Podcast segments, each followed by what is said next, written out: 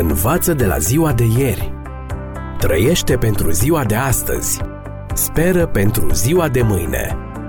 Ascultă emisiunea Timpul Speranței și vei căpăta speranță în ziua de mâine.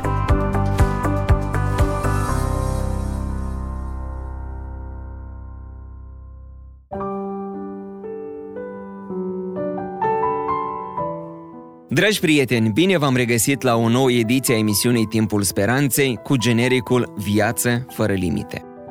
Pentru început vreau să vă relatez despre o situație cumva ieșită din comun care s-a întâmplat la finalul unei convenții internaționale, unde un grup de directori executivi ai unora dintre cele mai puternice companii traversa în grabă un aeroport pentru a prinde avionul spre casă.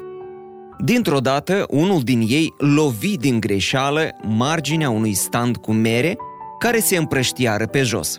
Cel care lovise masa aruncă o privire la dezastrul care se desfășura chiar în spatele lui, dar aflându-se într-o cursă aprigă contra cronometru, nu se opri din alergat.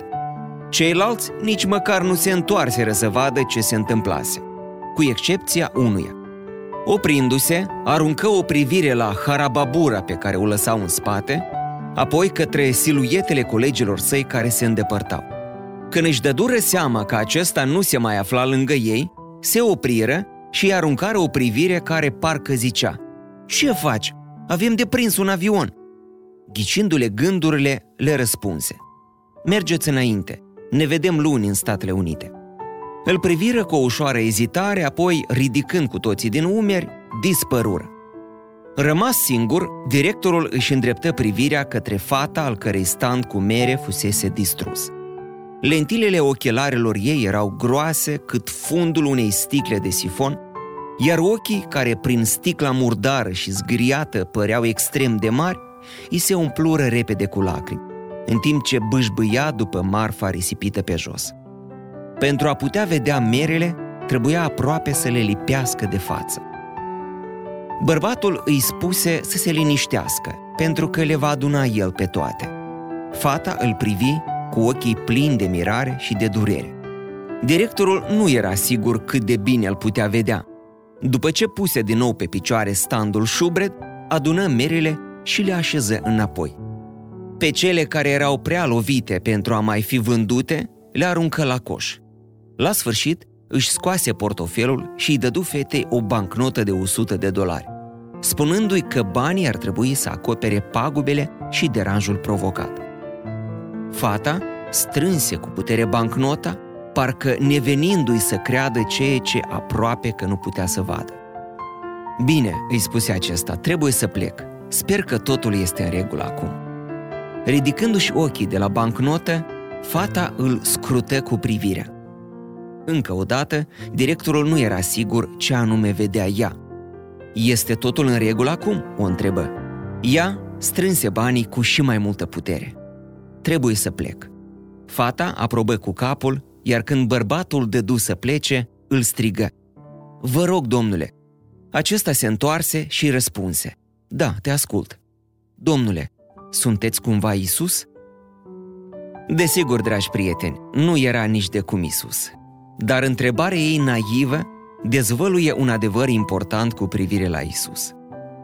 Pe tot parcursul ultimilor emisiuni am discutat despre sensul vieții, despre cruce, despre conflictul dintre bine și rău, despre planul de mântuire, speranța în cea de-a doua venire a lui Dumnezeu și promisiunea vieții veșnice într-o lume nouă, deoarece indiferent cât de mult ne străduim sau cât de bune sunt intențiile noastre, această lume nu ne garantează decât un singur lucru, moartea. Totuși, să fii creștin nu înseamnă doar să speri în ce se găsește dincolo de viața aceasta. Cu siguranță că religia creștină nu ar însemna nimic dacă nu ar exista speranță dincolo de existența noastră actuală. Dar să fii urmașul lui Hristos nu înseamnă nimic dacă nu ne schimbă în vreun fel viața de aici. Isus a spus, Eu am venit ca oile să aibă viață și să o aibă din belșug. Evanghelia după Ioan, capitolul 10, textul 10. Iar aceasta nu se referă doar la viața veșnică, ci și la cea prezentă. Iisus vrea ca noi să avem viață din belșug acum, aici pe pământ. Dorește cu ardoare să ne ofere o pregustare a ceea ce vom primi într-o bună zi, doar că într-o formă infinit mai bună și pentru totdeauna. Spre deosebire de alte religii, creștinismul biblic nu ne învață că trupul omenesc este în sine ceva rău. Nici nu afirmă, așa cum o fac unele învățături antice, că existența în trup ar fi un fel de pedeapsă, că, drept urmare a încălcării unor legi din eter, spiritele noastre libere au fost aruncate pe pământ și închise în această închisoare a cărnii.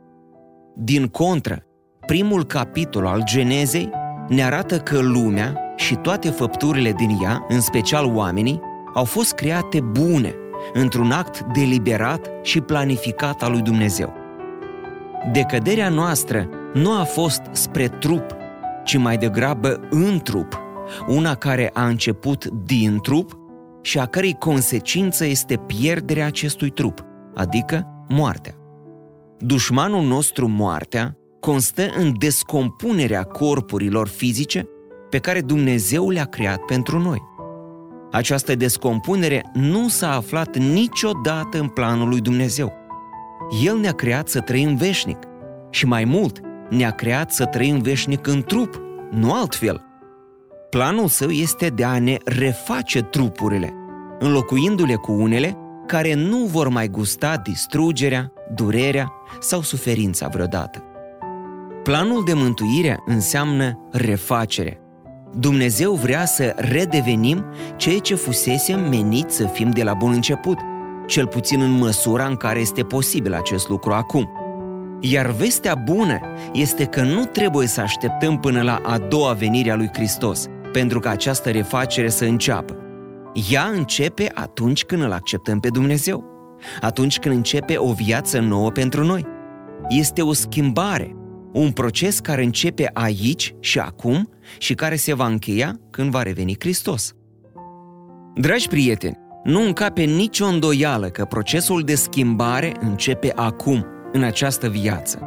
Nu este vorba despre o refacere la nivel fizic, cu toate că și aceasta poate face parte din transformare, fiindcă Dumnezeu este un Dumnezeu vindecător, căci transformarea fizică de plină și completă va avea loc doar la revenirea lui Dumnezeu când vor învia morții. Atunci și numai atunci va fi șters pentru totdeauna răul pe care l-a produs păcatul în trupul nostru. În schimb, refacerea care are loc acum este de ordin moral. Fiind de natură spirituală și având rolul de a transforma caracterul, ea ne îmbunătățește în mare măsură calitatea vieții actuale și ne ajută să ne pregătim pentru viața viitoare. Deși ne-am născut, am crescut și am fost educați într-o lume îmbibată de violență, ură, poftă, lăcomie și păcat, încă putem începe procesul de familiarizare cu o lume lipsită de toate aceste lucruri. Probabil că ați auzit povestea lui Ivan cel Prost scrisă de Lev Tolstoi. Personajele sunt trei frați, dintre care unul este lacom de bani, altul de putere, iar celălalt un prost. Este lipsit de orice ambiție, lăsându-i întotdeauna pe ceilalți să profite de el. În povestirea lui Tolstoi, diavolul și supușii săi caută să distrugă această familie și să aducă discordie între ei. Plecați acum, voi trei, li se adresează diavolul unora din dracii săi, și necăjiți pe aici trei frați și nu le dați pace până nor ajunge să-și scoată ochii unul altuia. Izbutesc dracii tot ce și-au propus în dreptul primilor doi frați, folosindu-se de lăcomia și slăbiciunea lor, dar nimic nu-l poate distruge pe Ivan cel Prost, care în ciuda faptului că e păcălit în nenumărate rânduri, nu cade în niciuna din capcanele lor, deoarece este prea naiv și prea inocent pentru a mușca momeala. În final, Ivan nu numai că devine un om înstărit, dar le poartă de grijă și fraților săi care fuseseră ruinați de defectele lor de caracter. În final, Marele Tolstoi spune Ivan încă trăiește și mulțimi de oameni vin în regatul său. Frații săi au venit să locuiască împreună cu el, iar el le dă de mâncare. Deși este o simplă ficțiune, povestea lui Tolstoi dezvăluie un adevăr spiritual important, exprimat probabil cel mai bine de Marele Apostol Pavel, care scria, citez, Noi suntem nebuni pentru Hristos, 1 Corinteni 4 cu 10.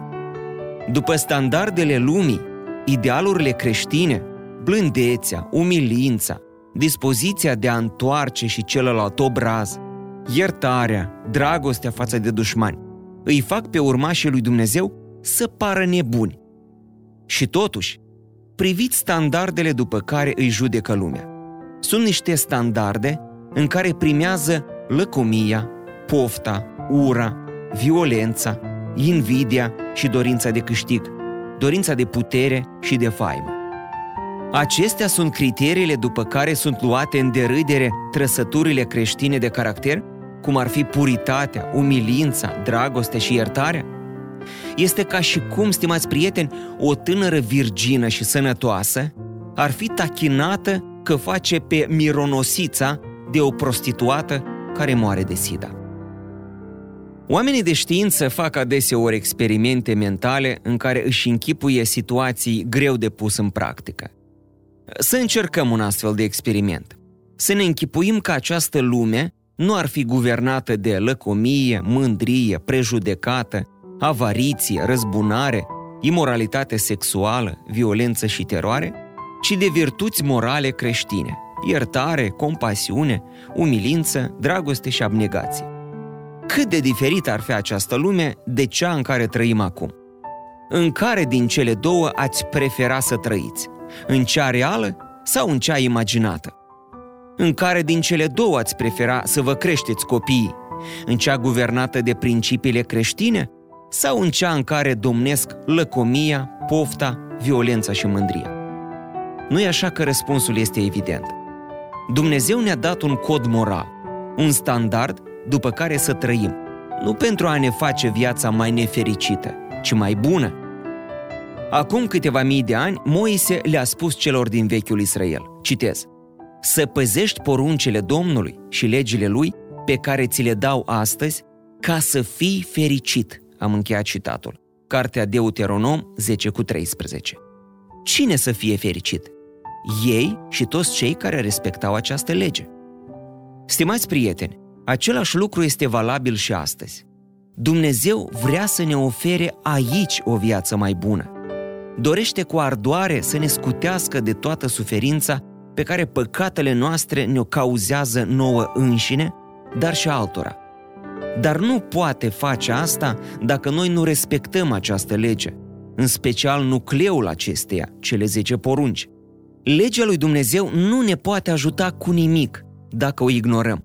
La fel cum o lege împotriva consumului de alcool la volan nu îl va proteja niciodată pe un șofer beat.